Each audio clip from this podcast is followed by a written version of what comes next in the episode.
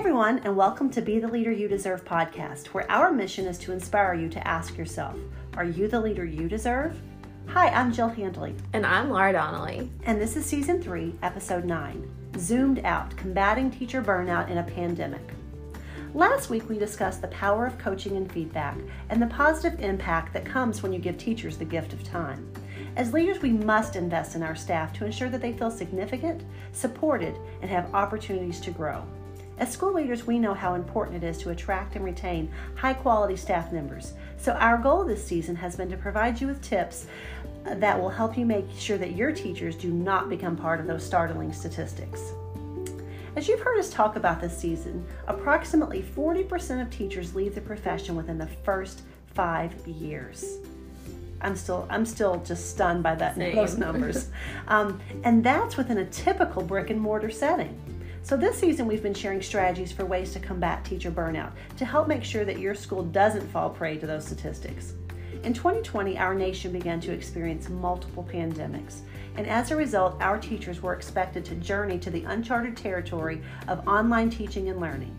So, in today's episode, we will discuss some of the negative impacts that have come from teaching in a pandemic, and we'll discuss ways that you can help combat Zoom fatigue and support your teachers from ex- experiencing virtual burnout. So, as we were preparing for this episode, we came across the following statistics. In Minnesota, the number of teachers applying for retirement benefits increased by 35%. In Pennsylvania, the increase in retirement benefit applications among school employees, including administrators and bus drivers, was even higher at 60%. In a survey in Indiana this fall, 72% of school districts said the pandemic had worsened during had worsened school staffing problems. In addition to the pressures that are associated with teaching, here um, are additional factors that are influencing virtual burnout. Supporting dual needs in a pandemic for students of color, the um, COVID as well as racial violence. Increased technology proficiency needs, so meetings, Screencastify, linking, forums, etc. And additional pressure of engaging students who don't join meets, and we know that that's real. very real. Um, in addition, they had to adapt what we would formally consider hands on um, activities, but in a virtual setting, which can be very tricky, particularly when a lot of times those hands on experiences utilized hands on materials that kids don't have at home. Um, also, that has been a huge, huge factor has been the compassion fatigue. We know that teaching is a helping profession and that compassion fatigue is a typical thing. However, during the pandemic, it has intensified because teachers have access to their student home experiences. In a virtual setting, they get to be in students' homes daily. And so, as a result, um, they're better understanding the environment that students you know are, are, in and, and and some of the, the challenges that they have with that. And i think that's both a blessing and a curse because before maybe we weren't so attuned to what was happening at the um, student's house. And so we didn't see that on a regular basis but now we do and we can't avoid it. And so some of the inequities are just stark. Um, it's a stark comparison. They really are. And you know going to bed at night and just thinking about I can't tell you how many of our teachers have just and Laura I know you as the counselor particularly have experienced a whole lot of teachers just um, almost a secondary trauma experience um, from what they what their students are experiencing and, and, and sharing with you. And um, and so Laura's done a great job this season not only well, always, but particularly in the pandemic, of not only supporting our students in a crisis, but also our teachers as a result of what their students are experiencing. Thank you. And so, also, um, the other thing that's kind of you know creating such that virtual burnout is having to attend to nonverbal cues is more exhausting virtually. You know, when you're sitting around um, a meeting table, it's real easy to kind of understand and see people's body language and understand that. But when you're looking at kind of what I would consider that Brady Bunch square boxes, uh, you're, you know you're having to lean in, and sometimes those those nonverbal clues are not as easy to read. So that creates um, can create an extra level of anxiety of, wait a minute, is she is she is she mad? Um, is she listening to me? Was that a smirk? Is she mocking me? So really that just causes a whole lot of second guessing and unnecessary anxiety as a result of um, not being able to tend to those nonverbal cues the way you can when you're in person. Well and sometimes they're just non-existent because students bandwidth doesn't allow their computer to have their um, camera on or they don't choose to have their camera on because their house is a mess or, or I know some kids are embarrassed they just, so they just won't turn their camera on and that's okay but a lot of that's missing so you don't know what they're thinking because you can't even see them exactly. Um, so that that is definitely a barrier. Um, another thing is that online meetings require a different type of focus so it's it takes a lot more focus sitting in front of a computer for 30 minutes than it would for me in your classroom in an hour and a half because let's face it, I'm on um, in the virtual world.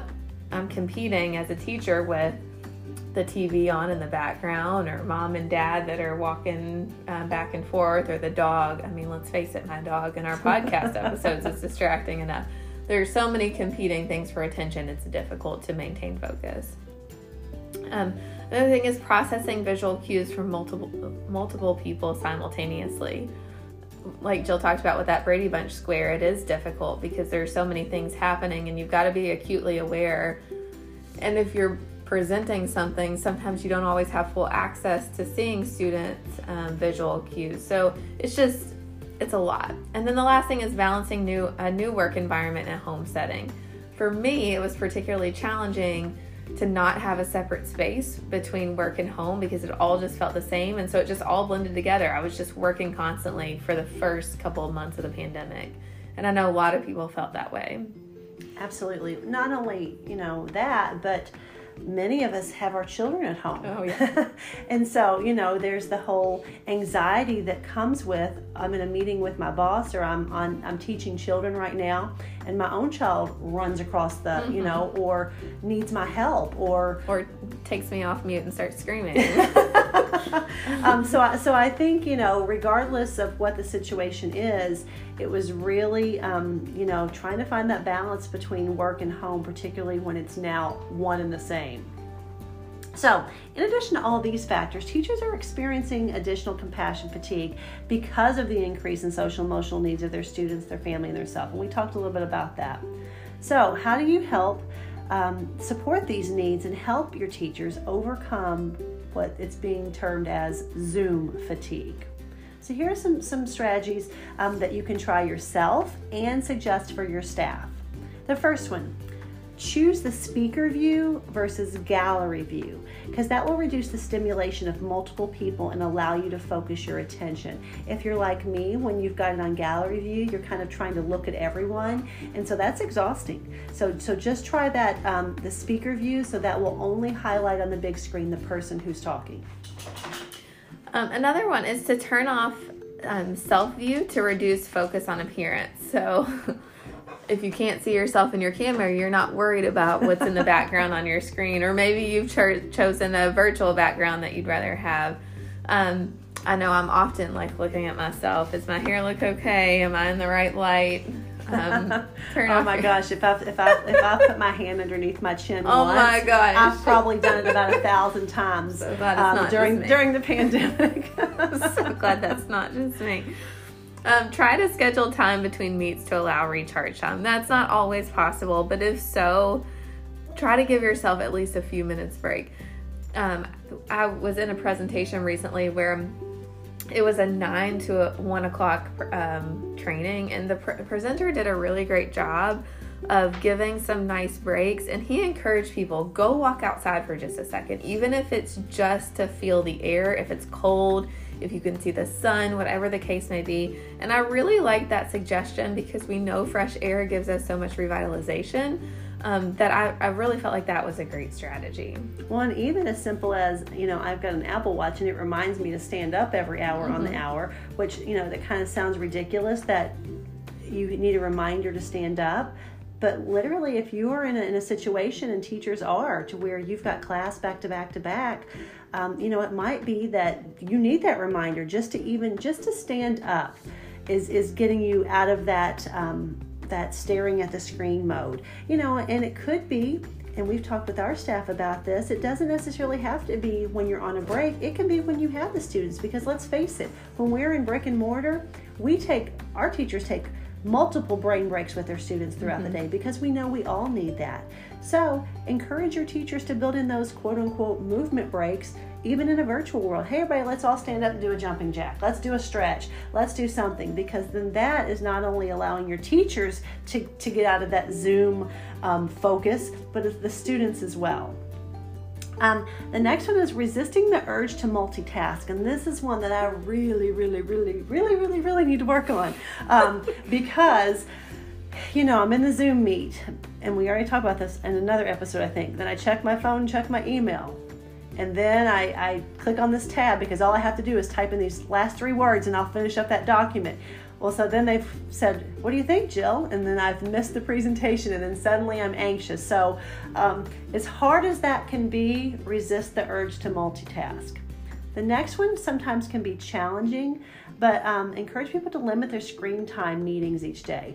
Um, and really, I guess we're talking to you leaders because most of those meetings are probably administrative directed. So just kind of keep that in mind.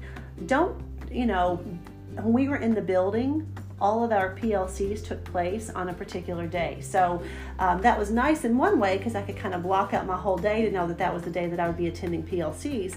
However, even in the building, it's exhausting to sit in meeting after meeting after meeting after meeting. However, it's multiply that by like a thousand sitting in front. I, I, remember earlier in the pandemic, we tried to replicate the model that we had in brick and mortar by doing that.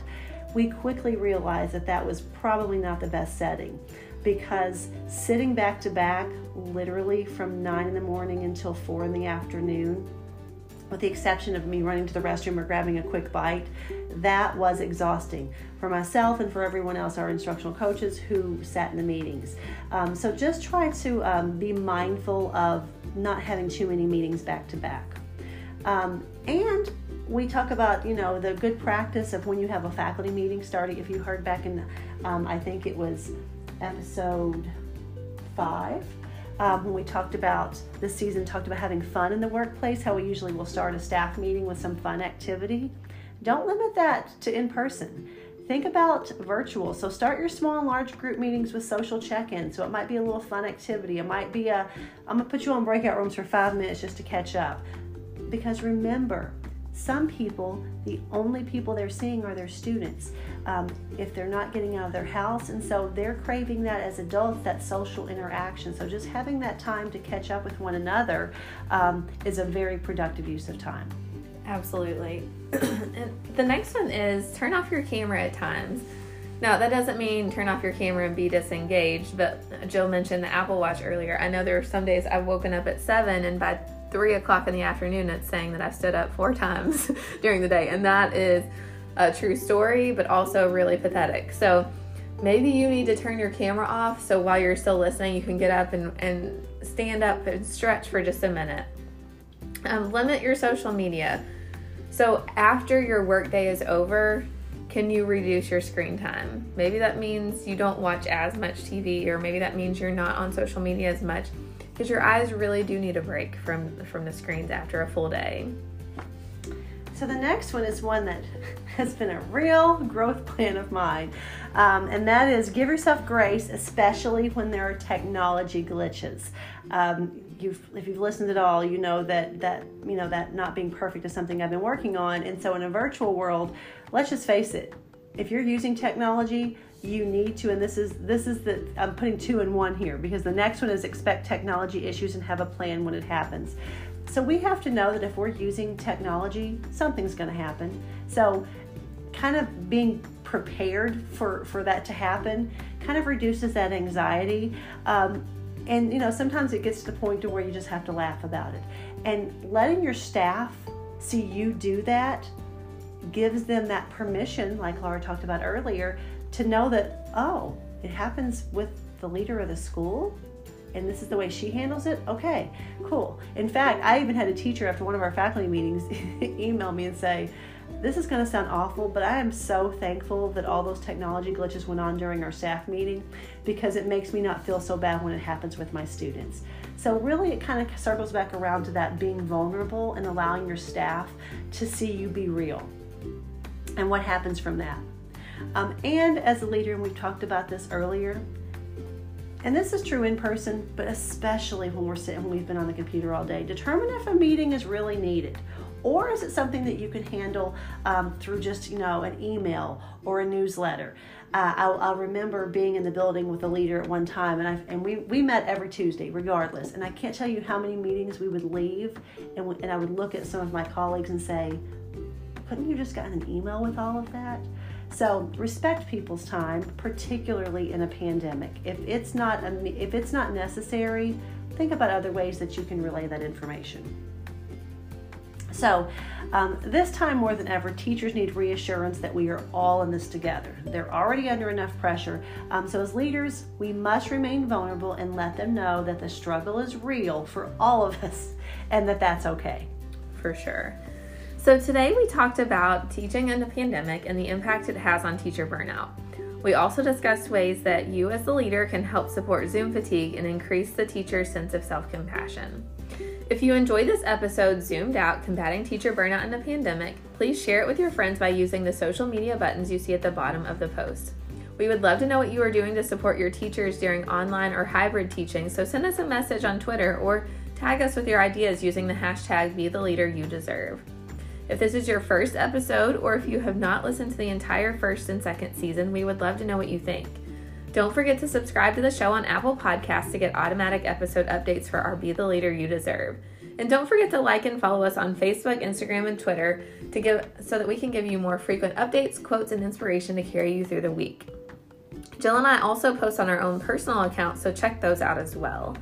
And finally, please take a minute to leave us an honest review and rating on Apple Podcasts. They really help us out when it comes to the ranking of the show, and we make it a point to read every single one of the reviews that we get.